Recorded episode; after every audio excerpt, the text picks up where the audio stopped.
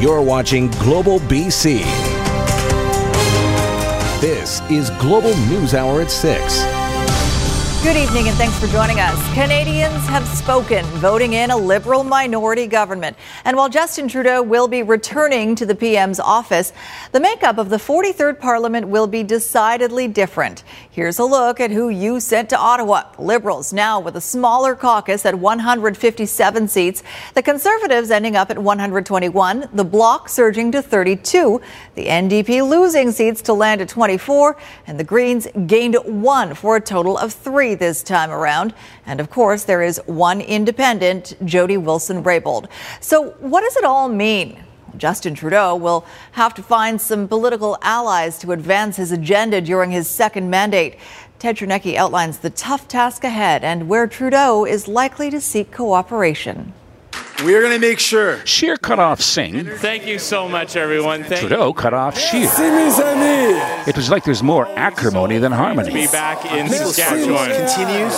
The major parties couldn't even orchestrate who got to speak when at the end of last night's vote. So how are they supposed to get along and run a country this divided? Is the Liberal NDP coalition necessary? The Liberals don't need any kind of formal commitment of any sort from the NDP largely because the, their interests align too much in keeping things going. In fact, this may be a minority government that lasts for four years.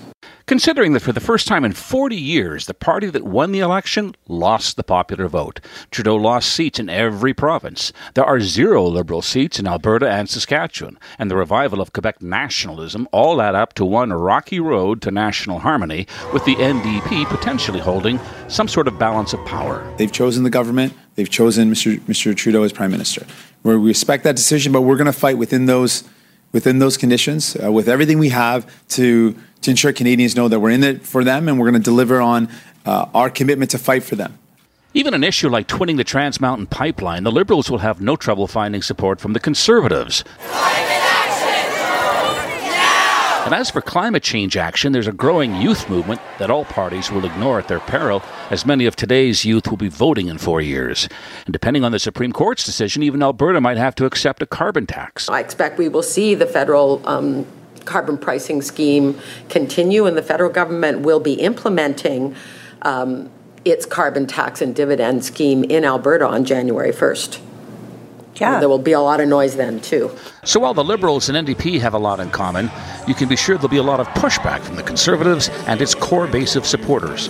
We'll do everything we can to make sure that this Liberal government understands that it has to change course. It cannot continue to attack our energy sector. Trudeau will have to draw on every political maneuvering gene his father ever gave him if he's to succeed in reuniting a once again polarized Canada. Ted Chernecki, Global News. And Keith Baldry is back at it again on the desk with me for some analysis on this. It was an interesting evening uh, last night, Keith. We've seen, you know, something of minority governments yeah. here in BC. Based on our experience, how long do you think this uh, makeup will last in Ottawa? I think it's going to run the full run, four years. Uh, there's no very strong minority here. You've got uh, more than 180 seats between the Liberals and the NDP. 170 is, is a majority. Uh, the Conservatives are going to discover how powerless they are here. The Greens aren't necessarily part of the equation here. They, it, Justin Trudeau does not need those three seats from the Greens to continue to govern, and the Bloc will support the Liberals on a vote by vote basis. So, Justin Trudeau, don't look for him to enter into a formal coalition with anyone. Uh, don't look for him to enter into a what's called a confidence to supply agreement, as we see here in Victoria, in Victoria, in BC. He's just going to govern as he's always been governing, essentially daring the other parties to take him out. But he will probably introduce some policies that uh, court the favor and the support of the NDP. That's the partner he has to woo. Keith, money is also a factor in this. Always is in politics, and Justin Trudeau knows full well everybody's broke right now. Elections cost a lot of money. The NDP, in particular, came into this campaign with the worst fundraising record of all the major parties. They're in no position to fight an election for some time yet. Justin Trudeau knows that, which means I don't think the next election will occur until 2023. All right, Keith, thanks for that. Transit, affordable housing, electoral reform, and Trans Mountain are all hot topics in this province. And while the election was called even before votes were counted in BC, Richard Zussman tells us why local issues should get a lot of attention going forward. Merci, Montréal! Merci! Elections are when promises are made. And now, with a minority government, British Columbians are anxious to see which ones are kept. With the likelihood of the Liberals and the NDP working together, Victoria's mayor's optimistic that means more commitments to affordable housing. I think, first of all, we'll see the continued investment in infrastructure, which is absolutely critical to Victoria and to cities across the country. Then there's transit. The Mayor's Council has been pushing to expand the Broadway subway line to UBC. There's optimism this government will fund that project. I think the election results are going to be positive regarding investments in, in public transit. Uh, both the Liberals and the NDP uh, did make significant commitments. The two parties disagree on electoral reform. The NDP want it, the Liberals don't. This new Democrat and the lead campaigner against BC's pitch for proportional representation says he doesn't see this issue coming back. Any opportunity for proportional representation to come back on the national agenda is gone with last night's election. The two largest parties have no interest.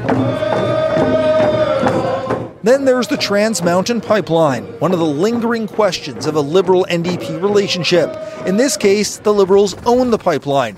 The NDP want to stop the expansion, but it seems the election results won't be enough to derail the project. It is striking to me that the Liberals held the seats that might have been most vulnerable to um, voters pushing back on Trans Mountain. I don't know that it will have any impact on TMX. I think uh, the Liberals have made it clear they own it. Opponents are hoping this is an election issue that is beyond the ballot box, holding out hope that if politicians won't stop it, maybe the courts and protesters can.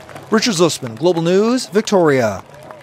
And while the Greens did make history last night, seeing three MPs elected, the party fell far short of expectations, leaving many disappointed. Sarah McDonald has more on what happens now and the challenges leader Elizabeth May sees going forward. For a party that rode into the federal election campaign on a wave of momentum. The Greens fell short of delivering at the polls, though technically making gains in the popular vote and party history, securing its first seat in Parliament east of BC in Atlantic Canada. One Green! Leader Elizabeth May entering Parliament wielding more power than ever before, though not nearly as much as initially anticipated. However, those are wins and they are gains. May now one of three Greens at the table in the House of Commons, alongside Nanaimo Ladysmith incumbent Paul Manly. A single seat gain from party standings at dissolution, though a far cry from early optimistic projections. The hundreds of thousands of dollars that the NDP spent spreading untruths is why I'm going to Parliament with three seats instead of five. When it came to claiming new territory in its biggest stronghold on the West Coast, the party couldn't capitalize, winning no new seats on Vancouver Island, with environmental issues more mainstream than ever. Now know boots on the ground at climate crisis demonstrations don't necessarily translate to votes or seats. An especially difficult reality for the party's youngest supporters, like Emma Jane, seen here bursting with enthusiasm as the writ was dropped. I'm really disappointed in the other leaders because, frankly, um, it's it's despicable that they don't have a stronger plan on climate. The woman who does preparing to one day pass on the party reins. Was this your last federal campaign as leader of the Green Party? I don't know. I think that's quite likely, but I'm not in any. I think I need to. Uh, certainly, I'm not making any decisions, big life decisions today or tomorrow. Far from a kingmaker, but still a bigger force than ever in Ottawa. Sarah McDonald, Global News, Victoria.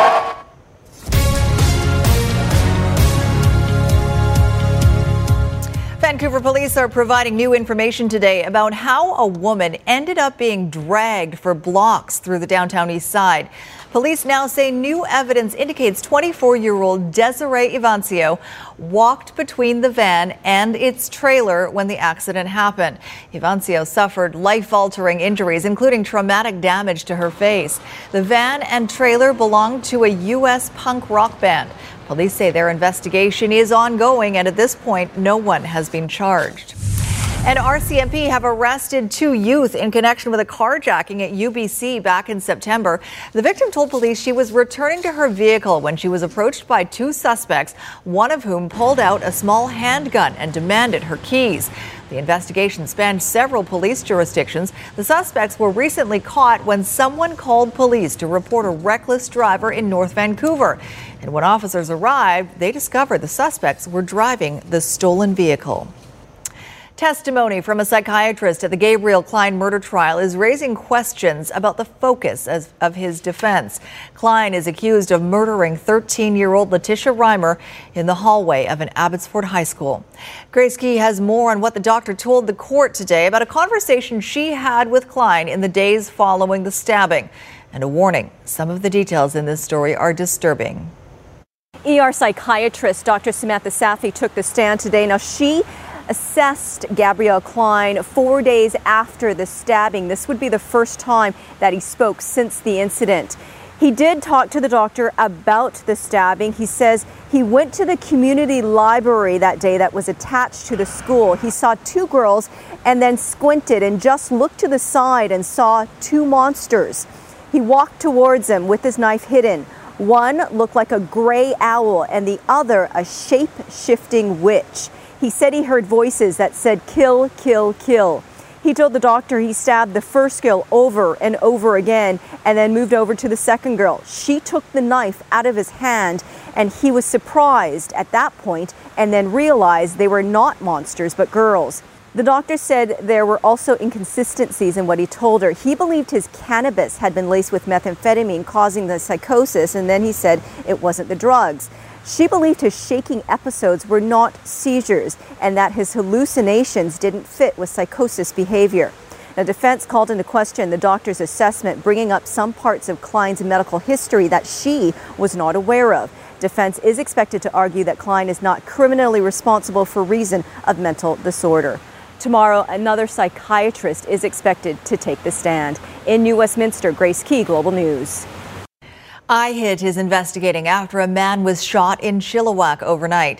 Just after midnight, police were called to a car wash at Fletcher Street and Yale Road for a report of a man who'd been seriously injured. Officers arrived to find a 27 year old man with a gunshot wound. He was transported to hospital but is not expected to survive. The victim is known to police and the general public is not believed to be at risk. Anyone with information is asked to call the IHIT tip line. Vancouver police need your help locating a federal offender who failed to return to his halfway house last week. Take a look. This is 45 year old James Larry Moya. He's now wanted Canada wide for failing to return to his halfway house last week. Moya's a two time federal offender on statutory release for aggravated assault. He has a history of violence and substance abuse. Anyone who sees Moya or who has information about his whereabouts should call 911 immediately. Right now, a post election climate protest planned for this Friday in downtown Vancouver could turn out to be a lot bigger than expected.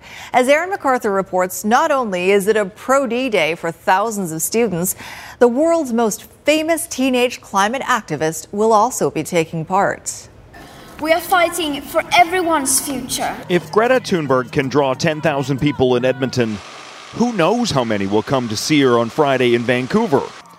Organizers forced to draw a whole new plan for the climate strike when the Swedish teen confirmed her visit to the West Coast. Even if Greta was here or wasn't here, we'd be having this strike just days after the election to just really make sure that it's known that climate is a priority. When hundreds of thousands of people showed up for Fridays for the Future, it looked like climate change was on the agenda for the federal election. But something happened on the way to the polls.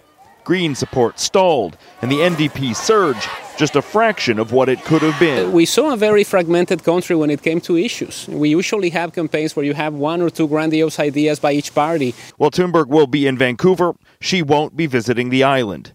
The only way to get there involves fossil fuels. The climate activist has turned down meetings in the provincial capital. And I think it's almost, um, you know, poignant that she would come and see us, but for the fossil fuels that she'd need to burn to get here. Former Olympic rower Adam Kreek has offered to give Thunberg a lift, an entirely human-powered crossing of Georgia Strait, anywhere from four to eight hours. No word if the offer will be accepted. I would be inc- incredibly impressed if that is her reason, because she is somebody who's dedicated and committed. Committed, and I would, I think, uh, good on her if that's the reason why. Vancouver police are planning on a much bigger rally at the art gallery than originally anticipated. Greta's appearance coinciding with a lawsuit dropping against the federal government. 13 young people claiming their charter rights have been violated by the federal government's inaction on climate change. The issue very much alive for the next minority parliament. Aaron McArthur, Global News. A coroner's report into a tragic death at a Richmond trampoline park has concluded it was accidental. 46 year old Jason Greenwood died in January of last year after doing a front flip into a foam pit at the Extreme Air Park. The report says an injury to Greenwood's cervical spine damaged his spinal cord, which stopped his breathing. The report also says a more timely medical aid response with respiratory support could have prevent, prevented his death. The incident sparked a lawsuit against the park and official recommendations that trampoline parks be regulated in BC. The government has asked Technical Safety BC to study what standards should be established. The Human Rights Tribunal has dismissed a transgender woman's waxing complaint. Jessica Yaniv filed complaints against several estheticians who refused to provide intimate waxing services after they found out it involved hair removal from male genitalia. Today, the tribunal sided with the estheticians as none of the service providers offered hair removal for male parts to begin with. The decision also found Yaniv to be disingenuous, and she was ordered to pay $2,000 each to three of the respondents for her improper conduct. A new 3D anatomy tool is bringing bodies to life for students at Simon Fraser University. SFU recently acquired an anatomage table, one of only three Canadian universities to have the tool. Linda Aylesworth shows us how it works and why it's much more than just a computer program. The best way to learn about human anatomy is to study and dissect a human body. But these days, the body doesn't have to be oh, physical. That's why it's that color. So this woman died of gastric cancer. This is a game changer in terms of how students get to interact with anatomy. And they get to interact with it an infinite number of times in an infinite number of ways. It is a virtual anatomage dissection table. Simon Fraser University is the first in Western Canada to get one. Among its many advantages over physical cadavers, this is me rotating my cadaver here versus me getting two gentlemen to assist me to rotate my cadaver physically. Thing is, the images are very real, taken of actual cadavers. This is the first, the original cadaver that was on the table. Uh, and he was a death row inmate. He was put to death in the state of California. He and three others in the Anatomage table bequeathed their bodies to the Endeavour, fully aware that their remains would be frozen, shaved into thin slices, and meticulously photographed to make stunningly precise images. And so we'll just remove his skin to start. Um, you can see the muscles overlying his eyes. And once I remove those muscles, you'll be able to see his eyes. It's awesome. It's actually like, it's crazy to me um, being able to actually go through each individual system. And if you make a mistake while doing it, I can undo it. You can't do that with a real cadaver, no. That the images include the donors' faces is because they don't want the students to lose sight of the fact that they were once alive. This is uh, still a human donation. Um, we treat our digital cadavers with the same respect that we would treat our physical cadavers. And while there will always be a place for physical cadavers in science, the anatomage table will greatly add to the learning experience, which is why Simon Fraser University is currently fundraising to purchase two more. Linda Aylesworth, Global News. Three, two, one, Bar patrons in Northern Ireland count down to midnight at the moment a ban on same sex marriage ends, along with restrictions on abortion. Northern Ireland was the only part of the UK that didn't allow same sex marriage and banned abortion except when the mother's life was at risk. More controversial developments tonight in the ongoing impeachment drama in Washington, D.C. As a former U.S. ambassador gives testimony that contradicts Donald Trump's denials of wrongdoing in his dealings with Ukraine, the president's description of the impeachment process is reopening racial wounds. As a key witness testifies today in the impeachment inquiry, President Trump is provoking outrage by describing the investigation against him as a lynching, a word deeply tied to America's history of racially motivated murders. Something like lynching is far beneath the office of the President of the United States. Every time his back is against the wall, he uses race. He throws out race as a bomb to divert the attention. Supporters defending the president. This is a political lynching. It's not the word, it's the conduct. While a White House spokesman tries to clarify. The president's not comparing uh, what happened to him uh, with one of our darkest moments in American history. What's he doing? He's just not. What he's explaining clearly is the way he's been treated by the media since he announced for president. The controversy is drawing attention away from today's highly anticipated deposition with acting U.S. Ambassador to Ukraine Bill Taylor. Democrats stepping out of the closed door hearing indicating it's bombshell testimony. This is the my most disturbing day in Congress so far. In a September text message, Taylor wrote, I think it's crazy to withhold security assistance for help with a political campaign. U.S. Ambassador to the European Union Gordon Sondland responded there was no quid pro quo, though he recently testified the president directed him to write that. In Washington, Alice Barr, NBC News. A scathing report tonight from the U.S. National Transportation Safety Board into last year's deadly collapse of a pedestrian bridge in Florida. The bridge near Miami University came down during construction, killing six people. The NTSB report says there were design errors that should have been more carefully monitored by the state government. It also says some cracks were seen days before the collapse cracks that were 40 times larger than commonly accepted.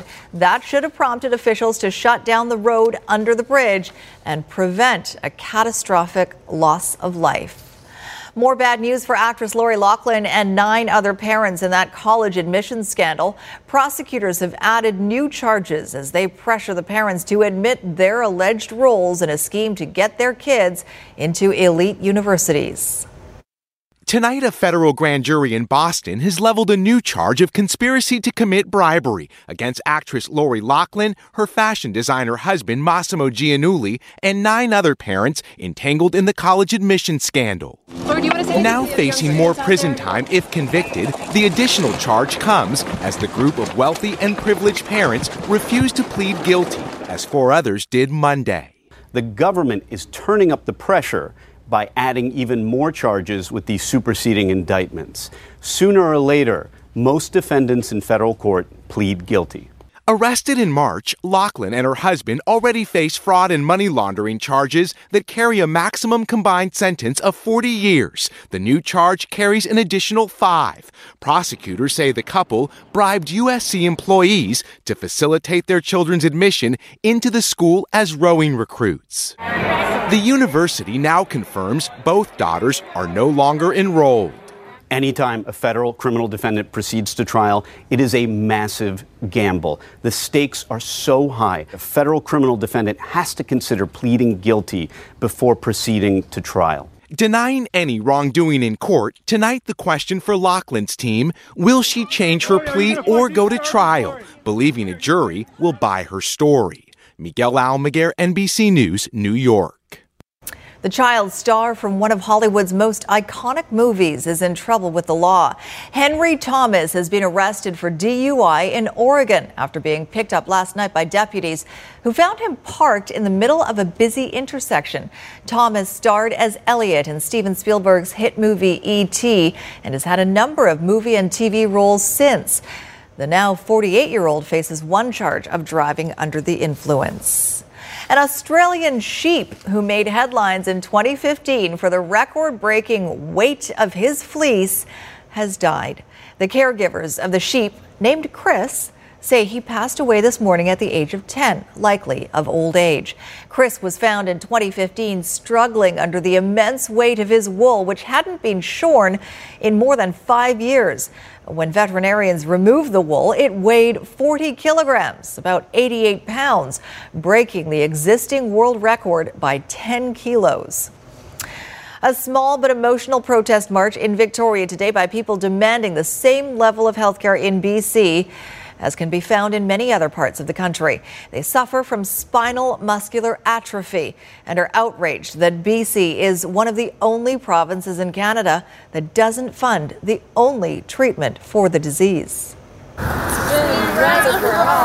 By foot and by wheelchair, family, friends, and patients make their way through the streets of Victoria. For all! Taking their fight to the BC legislature. We're here today to try and force action to fund Spinraza a uh, treatment option for spinal muscular atrophy for all patients in BC. The highly specialized medication approved by Health Canada last November is said to be life changing, but it's also expensive. The list price $708,000 in the first year and $354,000 every year after that. Still, 43 countries and nearly all provinces in Canada are now covering it, a game changer for the small number of patients affected by the rare disease. So the numbers work. If it works for everybody else, it's certainly able to work for BC. Currently in BC, only those with type 1 SMA are eligible for coverage, leaving the vast majority, those with type 2 and 3, with no choice but to wait. This is the one step that's going to help make those muscles stronger, to get those nerves firing better. We're not sure about why there's this holdup. The health minister says it's still under review. We make these decisions based on the recommendation of clinical experts, and that's what we're doing in this case. That's what we did when we made it available for type 1. But for those here, time is of the essence. The disease progresses with age, and every day spent waiting for Spinraza only chips away at the future. It would give me hope to be able to have a happy and productive life. Kylie Stanton, Global News, Victoria. You're watching Global News Hour at 6. Well, there are signs tonight that one of the most unpopular parts of post 9 11 airport security could be changing. Some U.S. airports are experimenting with allowing the friends and families of travelers past security. Travelers know the routine. At the airport, if you don't have a ticket, your journey ends here. But today, that changed in Detroit, now the third airport to allow visitors past security and into the terminals without a plane ticket, so more people can shop, dine, plane watch, or greet loved ones at the gate. It's always hard to say goodbye to the kids, so it's a little easier. Things changed after 9 11. The establishment of the TSA meant tougher security and restricted movements around the airport. Pittsburgh and Tampa already have similar programs in place. How many of you would use this? Um, yeah. But not everyone is on board. I'm not sure I would feel as comfortable having non ticketed passengers. It just seems like a risk. We take safety and security very, very seriously, and that's not going to change. All three airports require people to apply for a pass in advance and go through security screening just like any airline passenger. And the same rules apply no sharp objects or liquids over three ounces. A new idea taking off, increasing airport access even for those staying on the ground. Blaine Alexander, NBC News, Tampa, Florida. Thousands turn out in Denmark to watch a really big move. The story right after the forecast. Meteorologist Kristi Gordon joins us with a look at that forecast. There is sunshine out there again. There well, not is. there. No, I had to show you this image. Uh, yesterday was a soaker. We had 40 millimeters of rain across Metro Vancouver, but for all you ski lovers, it was snowing at the top of Mount Seymour. So, yes, the kicking off the snow season up there. But this was the day today. Lots of blue sky. Thank you to everyone who shares the photos with us. Bit of haze, certainly, but uh, so nice to see the blue sky, especially since we're getting to the peak of the fall colors, everyone. I urge you to remember the peak usually only happens between one to two weeks. So, get out there and enjoy it this week because in not too long, they'll be gone, right? So, we're getting close to that uh, peak period. Here's a look at your forecast. So, northern regions are going to see a change tomorrow. Periods of rain, windy conditions expected there, but most other areas across the province, another beautiful day. However, this system will drop to the south on Thursday, just touching in north of Metro Vancouver. So, we are going to see some cloud cover on Thursday, and I've kept in a slight chance of showers, but most mostly it's on Friday that we're going to see that rainfall. So here's a look at your Wednesday. Yes, periods of rain for the north coast regions, inland regions, increasing cloud, sunshine across the south, and we'll see that for southern uh, south coast regions also. However, on Thursday we will start to see some cloud cover, and those of you across the Sunshine Coast will see uh, rainfall on Thursday. But for Metro Vancouver, the rain isn't expected until Friday, and I wanted to show you that seven-day forecast that I don't often show because we've got a really up, a strong upper level pattern that is set to build starting the weekend through next week, and it looks like it may hold in just in time for Halloween for all of you uh, trick or treaters out there. We could be looking at sunny conditions. And one last shot for you. This is in the Fraser Valley. Bill Beatty sending us that a double rainbow. The, the second rainbow, tough to see, but it is in there. A double rainbow. Mm-hmm. Amazing. Thank you very much, Kristi. It wasn't exactly the fastest paced show you've ever seen, but it was fascinating nonetheless, and it attracted a big crowd. I was thinking about the election last night. Thousands turned out on the coast of Denmark to watch officials move a lighthouse. Coastal erosion and shifting sands had put the iconic landmark in danger from rising water levels, so engineers designed a rail system to move the 1,000 ton structure intact to a new location. They moved it about 70 meters at a speed of about 8 meters an hour. It all took about 10 hours to complete.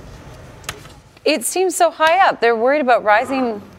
Didn't that look like it was on a cliff? It looked okay. yeah. It looked okay. They're getting way ahead of themselves. erosion, erosion. Oh, erosion. Erosion, oh, I yeah. thought it was. Okay, pardon me.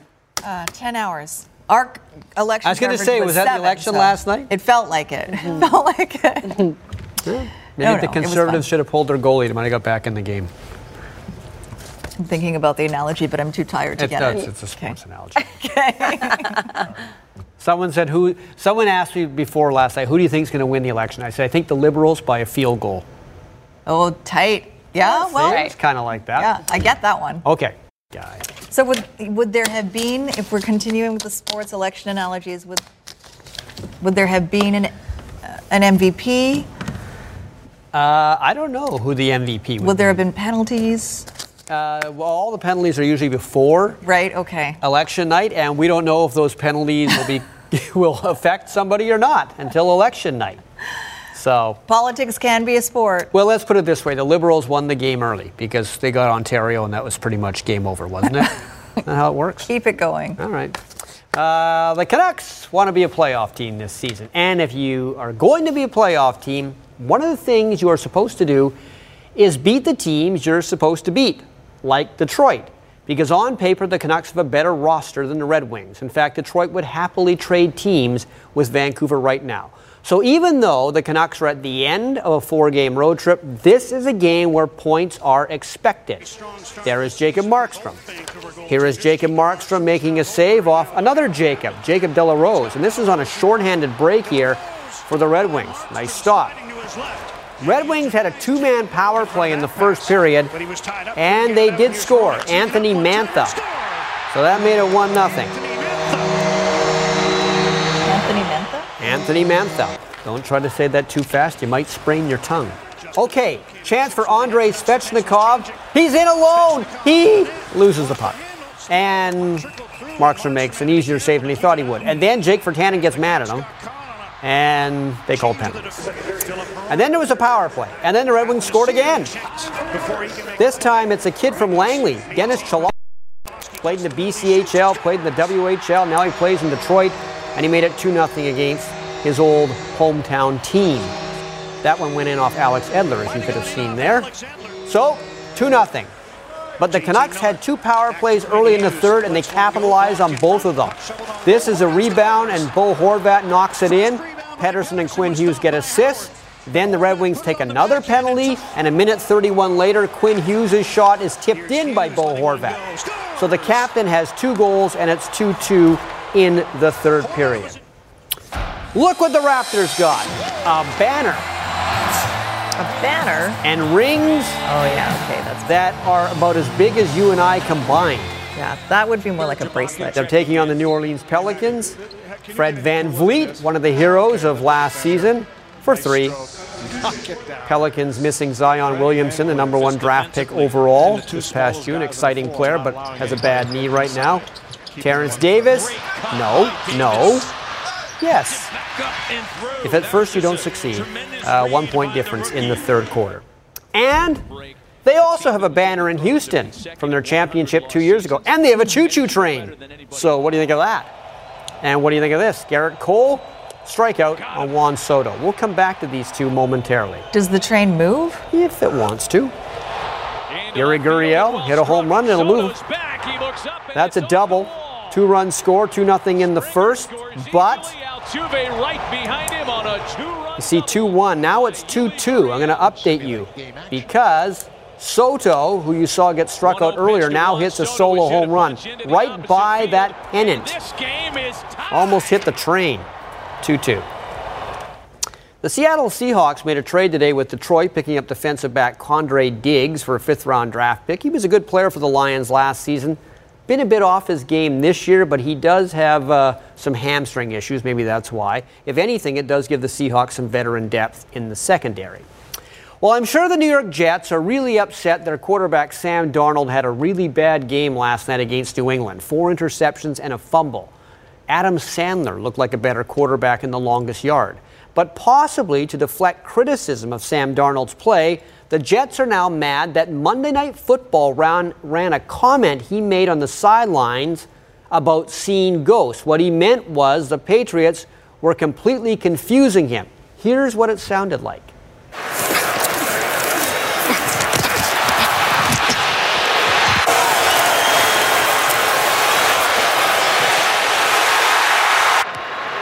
Seeing ghosts. And look, I think his follow through was compromised there. Right.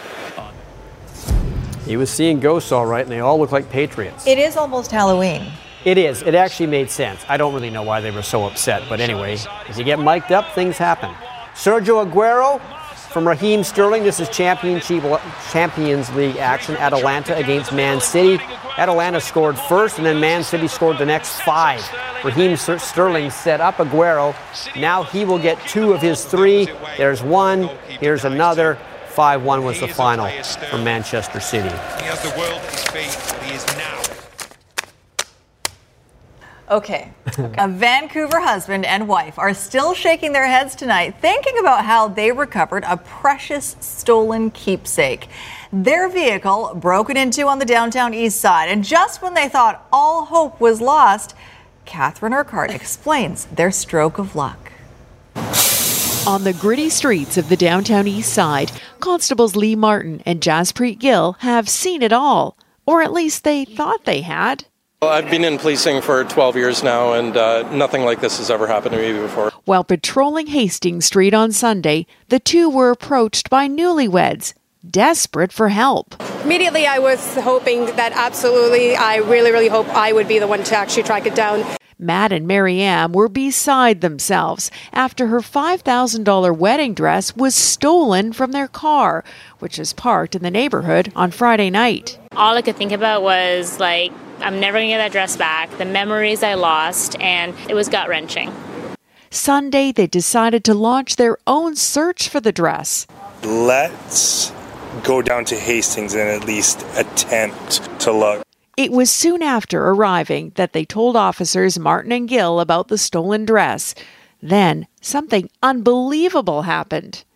I took five steps forward, and within five steps, a guy pops out of nowhere and walks right past us. I think that's the box. And he looks back at the cops and he's like, I think that's it. And they're like, no way. Like their face was like, like everyone was shocked. Police quickly made an arrest and retrieved the dress. Yeah. this has definitely got me out of the doghouse. You know, I joined this job for the variety and something new every day, and uh, this is exactly why we love policing. Uh, it's it's stuff like this, and it just makes your day. For the officers, retrieving a stolen dress, not something they could have imagined. A case they're sure to remember. Catherine Urquhart, Global News. So they should have bought a lottery ticket right after that? No Holy kidding. crow. Lucky. Is there a lot of money on the black market for a wedding dress? I I mean, if it's worth five thousand, Well, Yeah, I guess then maybe, right. Yeah, I right. guess you're right. That's a lot of money for a dress. That's a dry lot of money. dry That's about- a wedding dress, That's about the cost of my entire wedding. Really? hundreds of dollars apparently. Yeah. Do you, didn't you? Did you dye it? No. My wedding dress? Yeah. Yeah, uh, I used my I'm wedding dress for a spot. Halloween costume one year. it's gone now. It's been it's ripped. But at least and- you got a second use out of There it. There you go. Exactly. See, a lot of people never get that second And my use. Halloween or my uh, wedding dress was only, I think, two hundred and fifty dollars. Exactly. so if it had been stolen from your car, well, whatever. Yeah. Go get yourself a new Halloween costume. Okay. Final word on the weather. So we are looking off into uh, Halloween. It looks like a pattern's going to hold that we could be dry. Keep in mind that's still days off. In the meantime, tomorrow looks dry. Thursday looks mostly cloudy. Friday we have a chance of rain, but that's really the only day that we have a good chance of rain. Otherwise, we're look for, looking at dry conditions. And look at that weekend. It looks beautiful, but cold at night. Yeah. That's okay. There's a trade off. That's all the time we have. Have a good evening, everyone. Thanks for joining us.